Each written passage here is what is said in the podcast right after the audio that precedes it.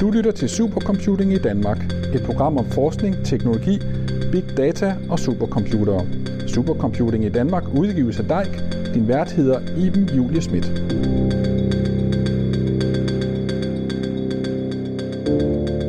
Jeg har brugt 15 år på at anvende computersimulationer til at undersøge polymerer, øh, materialer og, og gummi. Så det var sådan et, et match, hvor de ville gerne vide noget, noget mere om deres materialer, fordi det betyder, at deres konkurrenceevne forbedres. Jo mere de ved, jo færre prøver skal de lave for at finde det optimale materiale. Så jo mere man ved om sine materialer, jo bedre kan man jo konkurrere med konkurrenterne, og konkurrenterne spiller jo også penge øh, i til forskning. Carsten Svaneborg er lektor ved Institut for Fysik, Kemi og Farmaci på Syddansk Universitet.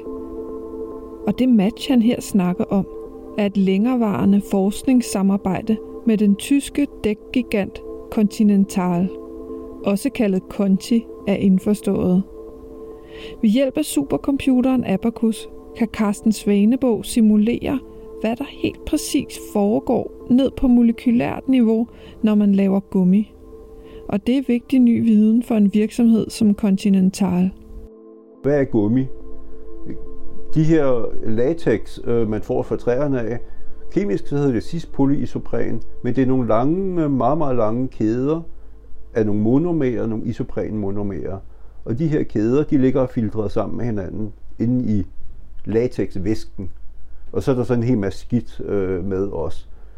Men når man så renser det, jamen, så får man den rene øh, latex ud. Men det er stadigvæk en klistret væske. Jeg tror faktisk, det, det minder lidt om trælim og sådan noget, øh, øh, den slags materialer. Men så tilsætter man svovl og skal vi sige lidt andet øh, øh, godt fra, fra det kemiske køkken, og så varmer man det op, og så får man de her dækmaterialer.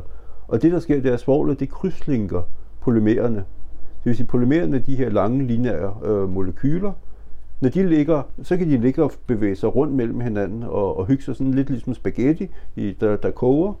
Og øh, så når man krydslinker det, jamen, så kan de ikke længere bevæge sig lige så meget, og så bliver materialet det bliver fast og gummiagtigt. Og problemet er så, at der er ikke nogen, der ved, hvordan du går fra, hvad er den molekylære struktur af de her polymerer, til hvad er netværkstrukturer. Øh, så vi kan, rigtig, vi kan tænke på, på et øh, dæk, som er et stort molekyle, hvor alle de enkelte polymerer i det her molekyle, de er linket sammen til et meter stort molekyle. Og, øh, og det, det har man så øh, ikke? Det har man så studeret lige siden Goodyear fandt ud af at, at lave de her materialer, fordi der er vanvittig interesse i at optimere materialerne til forskellige anvendelser. Ikke? Og det er også derfor, Conti de kommer og banker på døren og siger, skal vi ikke samarbejde om det her? Og, øh, ja, for de vil vel gerne lave de, de bedste dæk. De, de har en kæmpe afdeling, hvor de skal vi sige, forsøger at lave materialeudvikling. Og de ved jo, de ved jo, at de har, skal vi sige, en, et køkken med en hel masse øh, forskellige ting, de kan blande i, og kan lave en masse prøver. De laver et tusindvis af prøver om året. Og så siger de, at den der prøve, den var god til det, men den var dårlig til det. Og så prøver de at blande lidt mere noget, noget i, eller fjerne lidt. Og så de har simpelthen folk, der er ansat til 24 timer, eller øh, inden for arbejdstid måske, men, øh, men at, at blande forskellige, lave opskrifter af, af gummi, blande dem sammen, mixe dem, krydslink dem, og så karakterisere, hvordan, om det er godt eller dårligt materiale, og hvad det måske kan bruges til. Ja, simpelthen ved at teste fysisk. De, de prøver simpelthen, ja. ja, tusindvis af materialeprøver hvert år. Og det, er, og det er jo fordi, de ved dybest set ikke, hvad sker der. Ikke? De ved, at vi blander det her, vi får et materiale med de egenskaber, men hvad der sker mellem man blander, og man får materialet ud, ved de ikke, hvad det egentlig er, egentlig er, som de har inde i deres materiale. Hvad er det for et netværkstruktur, de har? Hvad er præcis dets mange forskellige egenskaber? Og ved I det som forskere? Eller? Det ved vi fuldstændigt. det er lige præcis vores fordel, fordi når vi laver gummi på computeren, så ved vi alt. Vi ved, hvor samtlige monomerer i vores materiale sidder. Så typisk så simulerer vi i størrelsesorden 5-15 millioner monomerer, der sidder sammen i et stort polymernetværk, så de er krydslinket sammen. Og øh, vi ved, hvor samtlige krydslinker de sidder inde i vores simulation, og hvad for molekyler, som de sidder imellem. Og derfor så kan vi karakterisere vores materiale i fuldstændig detalje. Vi ved alt om det. Og det er det, man ikke gør eksperimentelt. Okay. Og det er det der, I bruger supercomputeren Abacus? Det er det, vi bruger Abacus til, ja. Og hvad er det, er der noget bestemt, man gerne vil vide om, om altså er der nogle bestemte egenskaber ved gummiet, man er interesseret i at fremmelske, eller hvad er det, man går efter, eller vil man bare, eller er det nye egenskaber, eller? Altså, det er faktisk, det er faktisk, jeg vil sige, det er fundamental forskning. Det er utroligt at sige, at en, en, en stor virksomhed sponsorerer fundamental forskning, men vi ved virkelig ikke, hvad er relationen mellem de her polymernetværk, som bliver dannet, mens materialet krydslinkes, og dets egenskaber. Og det er jo dets egenskaber, som de tjener penge på. Og, og det er lige præcis her, hvor computersimulationer er nyttige, fordi vi ved alt. Det vil sige, at øh, de krydslinker et materiale, de hiver i det, de karakteriserer, hvordan materialet det opfører sig. Jeg gør præcis det samme bare på computeren, så jeg laver et modelmateriale på computeren. Jeg hiver i det på computeren med Abacus. Det er en simulation, hvor vi langsomt deformerer materialet, og så måler vi det elastiske egenskaber, fuldstændig ligesom man hiver en elastik. Og på den måde så har vi, skal vi sige, tilsvarende data, de har de virkelige materialer, men som er meget, meget komplicerede, som vi ikke kan forstå. Og jeg har nogle næsten realistiske materialer, øh, hvor vi forstår alt, hvad der foregår, og vi kan måle alt, hvad der foregår. Og derfor så kan vi for mine simulationer, jamen så kan vi forstå, hvad er relationen mellem den mikroskopiske netværkstruktur på den ene side, og så de makroskopiske materiale-egenskaber, som de er interesseret i på den anden side. Mm-hmm. Og det de har, det er, at de siger, jamen lad os blande øh, så så meget gummi, så tilsætter vi noget sterin til det, så tilsætter vi noget zinkoxid til det, så tilsætter vi nogle hemmelige kemiske ting, som øh, kun de ved, og så til sidst så tilsætter de en masse svovl til det. Og så koger de det, eller de bærer det i 180 grader i 12 minutter, sådan det er standardopskriften. Ikke? Og så kommer det her sorte materiale ud, de hiver i, og så siger de, jamen det virkede, eller det virkede ikke. Jeg ved præcis, hvad jeg har, når jeg laver mine, mine simulationer. Og derfor så kan vi jo ved at sammenkøre eksperimenter, de har mange forskellige eksperimenter, jeg kan måle mange, altså forudsige resultatet af mange forskellige eksperimenter for mine modeller. Så kan vi på sammenligne modelmaterialerne, som jeg kører på Abacus, og de virkelige materialer, de har. Mm. Så bliver, bliver din model så ikke også bedre og bedre? Jeg vil sige, at deres viden bliver bedre og bedre, men vores model forandrer vi sådan set ikke, fordi den indeholder stadigvæk, den indeholder allerede den, al den fysik, der er i polymermaterialet. Okay. Så, så vi bruger faktisk en model, der er 40 år gammel. Og de kommer jo med den viden, som de har opsamlet over, over mange år. Men det er måske også blevet lidt en rutinesag. Jeg siger, jamen, når det der tal går op, så går det der tal lidt ned, og når de to tal bevæger sig lidt i den retning, så betyder det en halv centimeter mindre, hvis man bremser og vejen er våd. Men de ved jo ikke hvorfor. Det er bare altså en masse empiriske relationer, og det er de rigtig gode til, fordi de ved jo enormt meget om de materialer, som de, de, de bruger. De ved bare ikke, hvordan de virker rent fundamentalt molekylært. Nej. Og det er det, som vi så bidrager med, med det aspekt.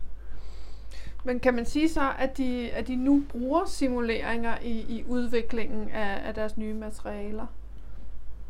Jeg vil sige, det er måske at tage det lidt for langt okay. ind, indtil videre. Altså, de bruger simulationer, men de bruger finite element simulationer til at undersøge hele dæk med.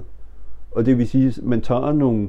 I finite element simulationen, så undersøger man ikke, hvad molekylerne gør, men man simulerer materialet delt op i en masse små kuber, og så siger man, at hver kube indeholder, det kunne være en millimeter gange en millimeter gange en millimeter, den indeholder et polymermateriale, der har de elastiske egenskaber, og når vi så simulerer, hvordan hele dækket opfører sig, jamen så kan vi måle nogle ting. Men i de simulationer, så skal de inputte nogle data for, hvad polymeren gør.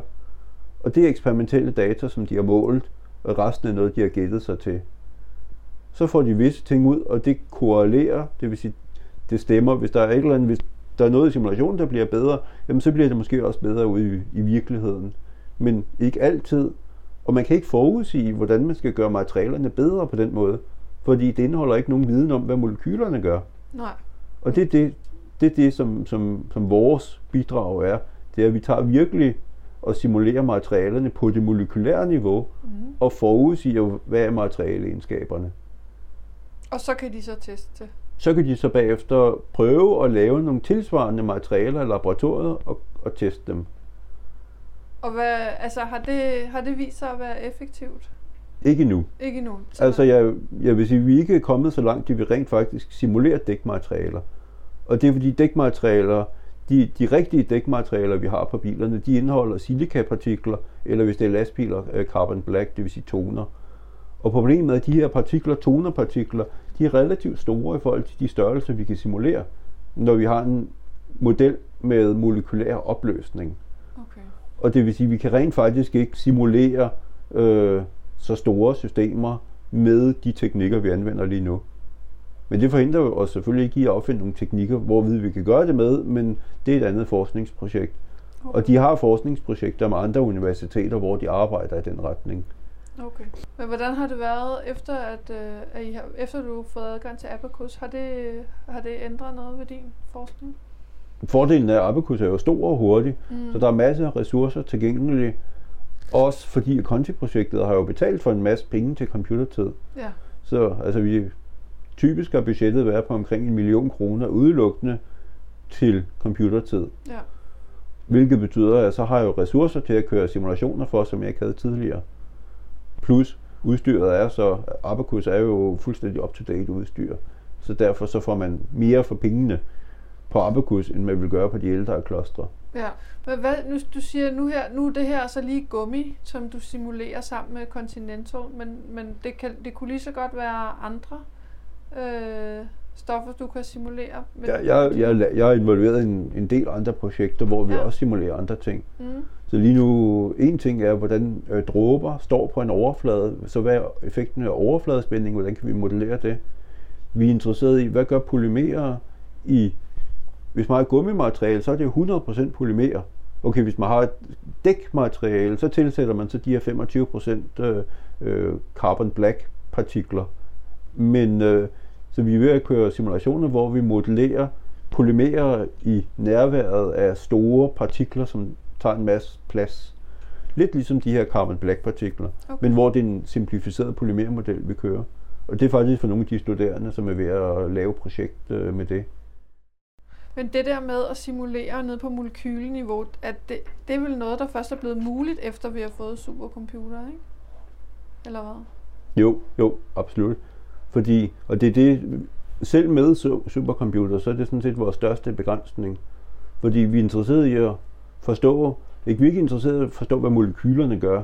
Vi er ikke interesserede i at, i at forstå, hvad de enkelte monomerer de gør. Vi er interesserede i at forstå, hvad molekyl, eller hvad, hvad materialet gør. Ja. Ikke? Og du har kun et materiale, hvis du har rigtig mange molekyler. ja, der går sammen på en eller anden måde. Ikke? Der, ja, der gør et eller andet sammen. Og det vil sige, hvis vi havde tre polymermolekyler, så er det fuldstændig meningsløst at tale om gummiegenskaber. Så typisk simulerer jeg i størrelseorden 1000 molekyler, og hver molekyle har typisk 15.000 monomerer. Og så kommer vi jo hurtigt op i 15 millioner partikler, der skal simuleres. Og det er det, vi har brug for supercomputere til. Og øh, problemet med vores materialer, i virkeligheden, det lyder jo af- vanvittigt meget, 15 millioner partikler, men kubikroden er det af størrelsen af det system, vi simulerer. Så typisk simulerer vi 100 gange 100 gange 100 nanometer store materialer.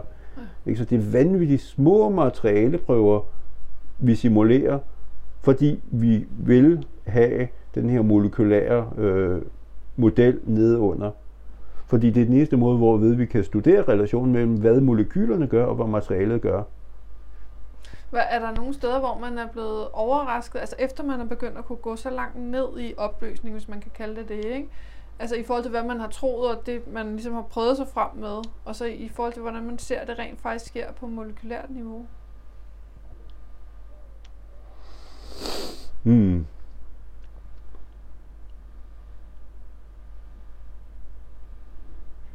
Jeg ved ikke, om man direkte blev overrasket, men siden det ikke har været muligt at gøre før, så har man jo en hel masse modeller, der er blevet udviklet, fordi vi har jo det sige, vi har jo 100 år været interesseret i at forstå for eksempel gummi, Mm. øh, gummimaterialer, hvordan gummimaterialer de fungerer. Så de første teorier, de var i 1935 af Werner Kuhn, og i 68 kom Edwards til, sig, og det den standardmodellen for polymermateriale, den hedder rørmodellen, den er fra 68. Og så er der kommet et, skal vi sige, stort antal forskellige variationer af de her fundamentale modeller. Men når vi kører computersimulation, så kan vi jo gå ind og se, hvad for nogle er rigtige, hvad for nogle er forkerte. Ja. Fordi vi stopper ikke nogen antagelser inden vi laver. Vi har en model for, hvad molekylerne, hvordan de opfører sig, men fysikken den opstår jo så ved, at de her simple modelpolymerer, de vekselvirker med hinanden. Mm. Og på den måde, så kan vi gå ind og teste teorierne, om teorierne de er rigtige eller forkerte. Ja. Og på den måde lave, skal vi sige, skal vi sige, luge ud i alle de teoretiske antagelser, der er blevet gjort for at beskrive de her materialer. Ja. Så jeg vil sige, det bidrag, vi har, er måske ikke så meget i det, at vi kan øh, lave nye materialer, ikke nu, men vi kan tage alle de eksisterende teorier og luge ud i dem og sige, jamen de her teorier er simpelthen forkerte, de her teorier er måske okay, men de skal korrigeres på følgende vis, og måde så bruger vi computersimulationerne ikke kun som en, en øh, metode til at lave forudsige materialeegenskaber, men vi bruger dem faktisk til at undersøge øh, teorier. Ja. Så fra mit perspektiv, ikke, så er teorien det eksperimentelle objekt, og computersimulationen det er den metode, jeg anvender til at undersøge dem. Ja. Og det er fordi, alle de her teorier, de blev bygget på, at man ikke vidste, hvad der skete på det molekylære niveau. Men man havde empiriske data. Men havde nogle antagelser. Ikke? Vi siger, måske er det det, der sker. Lad os udvikle en teori på basis af den antagelse. Mhm. Og, ikke? og der er rigtig mange forskellige teorier, der laver forskellige antagelser om, hvad sker der på det molekylære niveau. Og problemet er, at de giver nogenlunde de samme egenskaber, altså de samme forudsigelser. Så man, derfor har man ikke vidst, hvad det var, der virkelig foregik på det molekylære niveau. Men når vi laver computersimulationen, så ser vi, hvad der sker. Og så kan vi gøre det, at øh, sådan nogle teorier, de er baseret på antagelser om, hvad der sker på det molekylære niveau, og så forudsiger de materialeegenskaberne.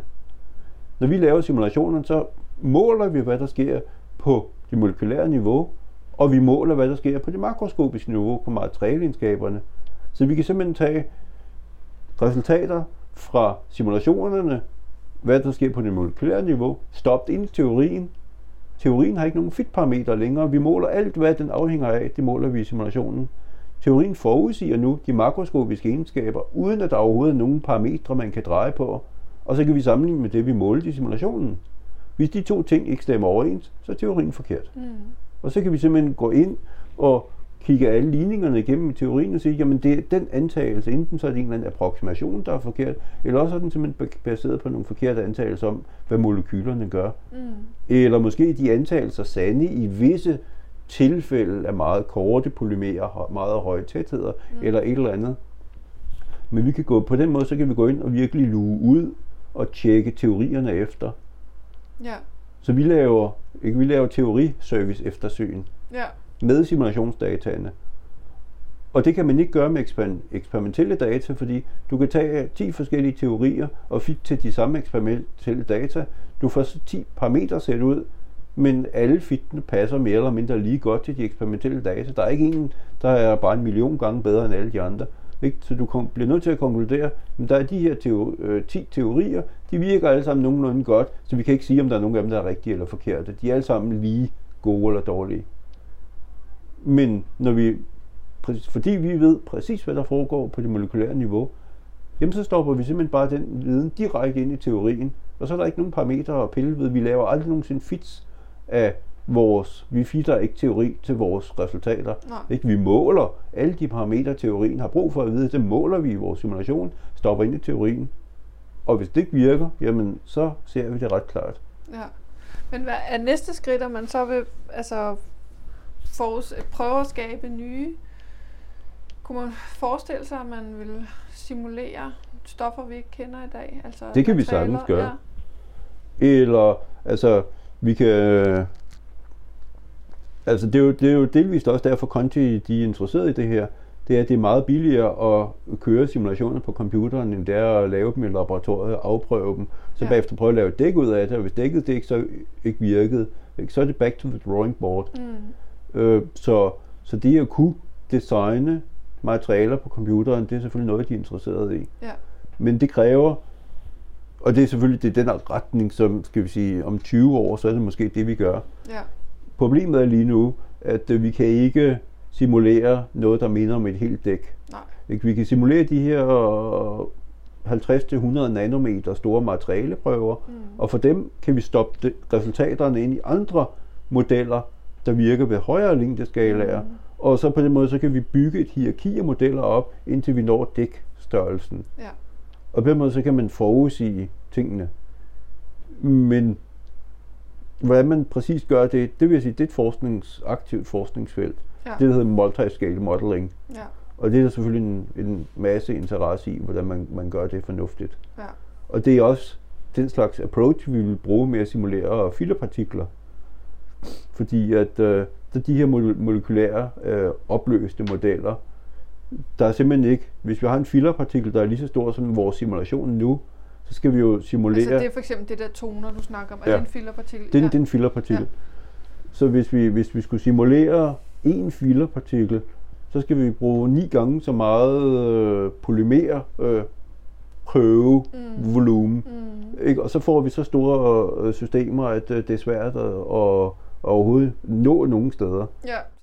Og hvad, altså sådan et samarbejde med en virksomhed, hvad synes du om det? Altså, nu, jeg ville jo også godt have talt med virksomheden, men det havde vi så ikke lige mulighed for i den her omgang. Men øh, hvis du skulle sige, hvad, hvad, hvad forskningen og universitetet får ud af det, og hvad virksomheden får ud af det, hvad vil du så sige? Jeg tror, at det, fordelen ved Conti, det er, at øh, altså Continental, øh, vi kalder dem, de, hedder, de kalder sig selv Conti, så det er sådan det, vi kalder dem. Øhm, det er, at alle de folk, jeg samarbejder med, de har et Ph.D. fra et universitet. Mm-hmm. Det vil sige, at hele deres forskningsafdeling er folk, der er dannet af universitetet, og derfor ved, hvad det betyder at lave forskning. Så der er ikke nogen manager, der kommer og siger, at vi vil gerne have resultater inden for en måned, og det skal du bare lave. Så de ved, at det er? De ved, at et, et projekt, man starter, er ikke nødvendigvis det samme projekt, man slutter, fordi man har jo opdaget noget undervejs, som gør, at man bliver nødt til at ændre den måde, man tænker, eller hvad projektet går ud på. Og fordi de også er, altså de ved, at det her det er grundforskning, så, så har jeg relativt frie tøjler til at snakke med dig om det, for eksempel. Hvis det her det var noget, som lå meget tættere på de forretningshemmeligheder, som der ligger i de materialer, de bruger i deres øh, dæk, ikke, så ville vi ikke snakke om det, fordi så ville øh, der være en non-disclosure aftale, som, som gør, at øh, de vil ønske at kontrollere hver ord, jeg siger. Mm. Og det kan der jo sagtens være. Så der vil jeg sige, jeg er måske heldig ved, at jeg arbejder med folk, som har en universitetsbaggrund, så de ved, hvad forskning er, og som samtidig ved, at det her det er så langt fra de materialer, som de rent faktisk øh, bruger, at der er ikke nogen problemer med, om jeg kan publicere mine resultater eller ej. Hvis jeg sad og brugte de konkrete, ikke? Hvis, jeg, hvis de fortalte mig præcis, hvad det er for nogle materialer, de har i dækkene, så vil jeg jo være bundet af non-disclosure aftaler, Mm. og det samme vil mine resultater, de vil jo også være bundet meget mere. Ja, og så vil det jo være konflikt med universitetsforskning, kan man Ja. sige, og Ja, så, forpligtelsen til at publicere resultaterne. så vil jeg ikke kunne publicere det. Men alligevel, selvom det så ikke er så tæt på deres materiale, så kan de alligevel godt bruge din forskning jo til noget, obviously. De kan bruge det, fordi, som jeg sagde, der er ikke nogen, der ved, hvordan dækmaterialer Nej. eller gummimaterialer overhovedet, de fungerer på det molekylære niveau. Nej. Og det vil sige, når jeg fortæller dem, når, når, altså når, når de får den, den øh, input, så er de stadigvæk bedre, altså så er de bedre i stand til at designe deres materialer, fordi de får inde i hovedet en mere præcis model af, hvad er det egentlig, de her materialer, de gør rent molekylært. Hvad så nu? Hvad, hvordan ser fremtiden ud for, for samarbejdet? I de næste tre år, der betaler de for, for en phd studerende og øh, hans område vil være at forstå, hvordan at øh, huller opstår i polymermaterialer. Fordi når vi kører ud på motorvejen, så kan vi jo se slidbaner øh, hele vejen langs øh, motorvejen, øh, fordi lastbilerne, de, de øh, ikke dækkende i lastbilerne, de er under meget, meget høj load, de kører med meget vægt på. Og det vil sige, der op, opstår, der opstår skader i dækket, som på et eller andet tidspunkt gør, at øh, hele slidbanen simpelthen bare bliver revet af. Mm. Ikke? Og det, vi ser det hele tiden. Ja. Hvordan opstår de, og hvordan kan man forhindre det? Så der vil vi arbejde på, på det molekylære niveau med at forstå, hvad sker der med sådan nogle gummimaterialer, når de går i stykker. Og det vil være hans forskningsprojekt i de næste tre år. Spændende. Jamen, øh, tusind tak, fordi du ville fortælle om det her. Det var så det.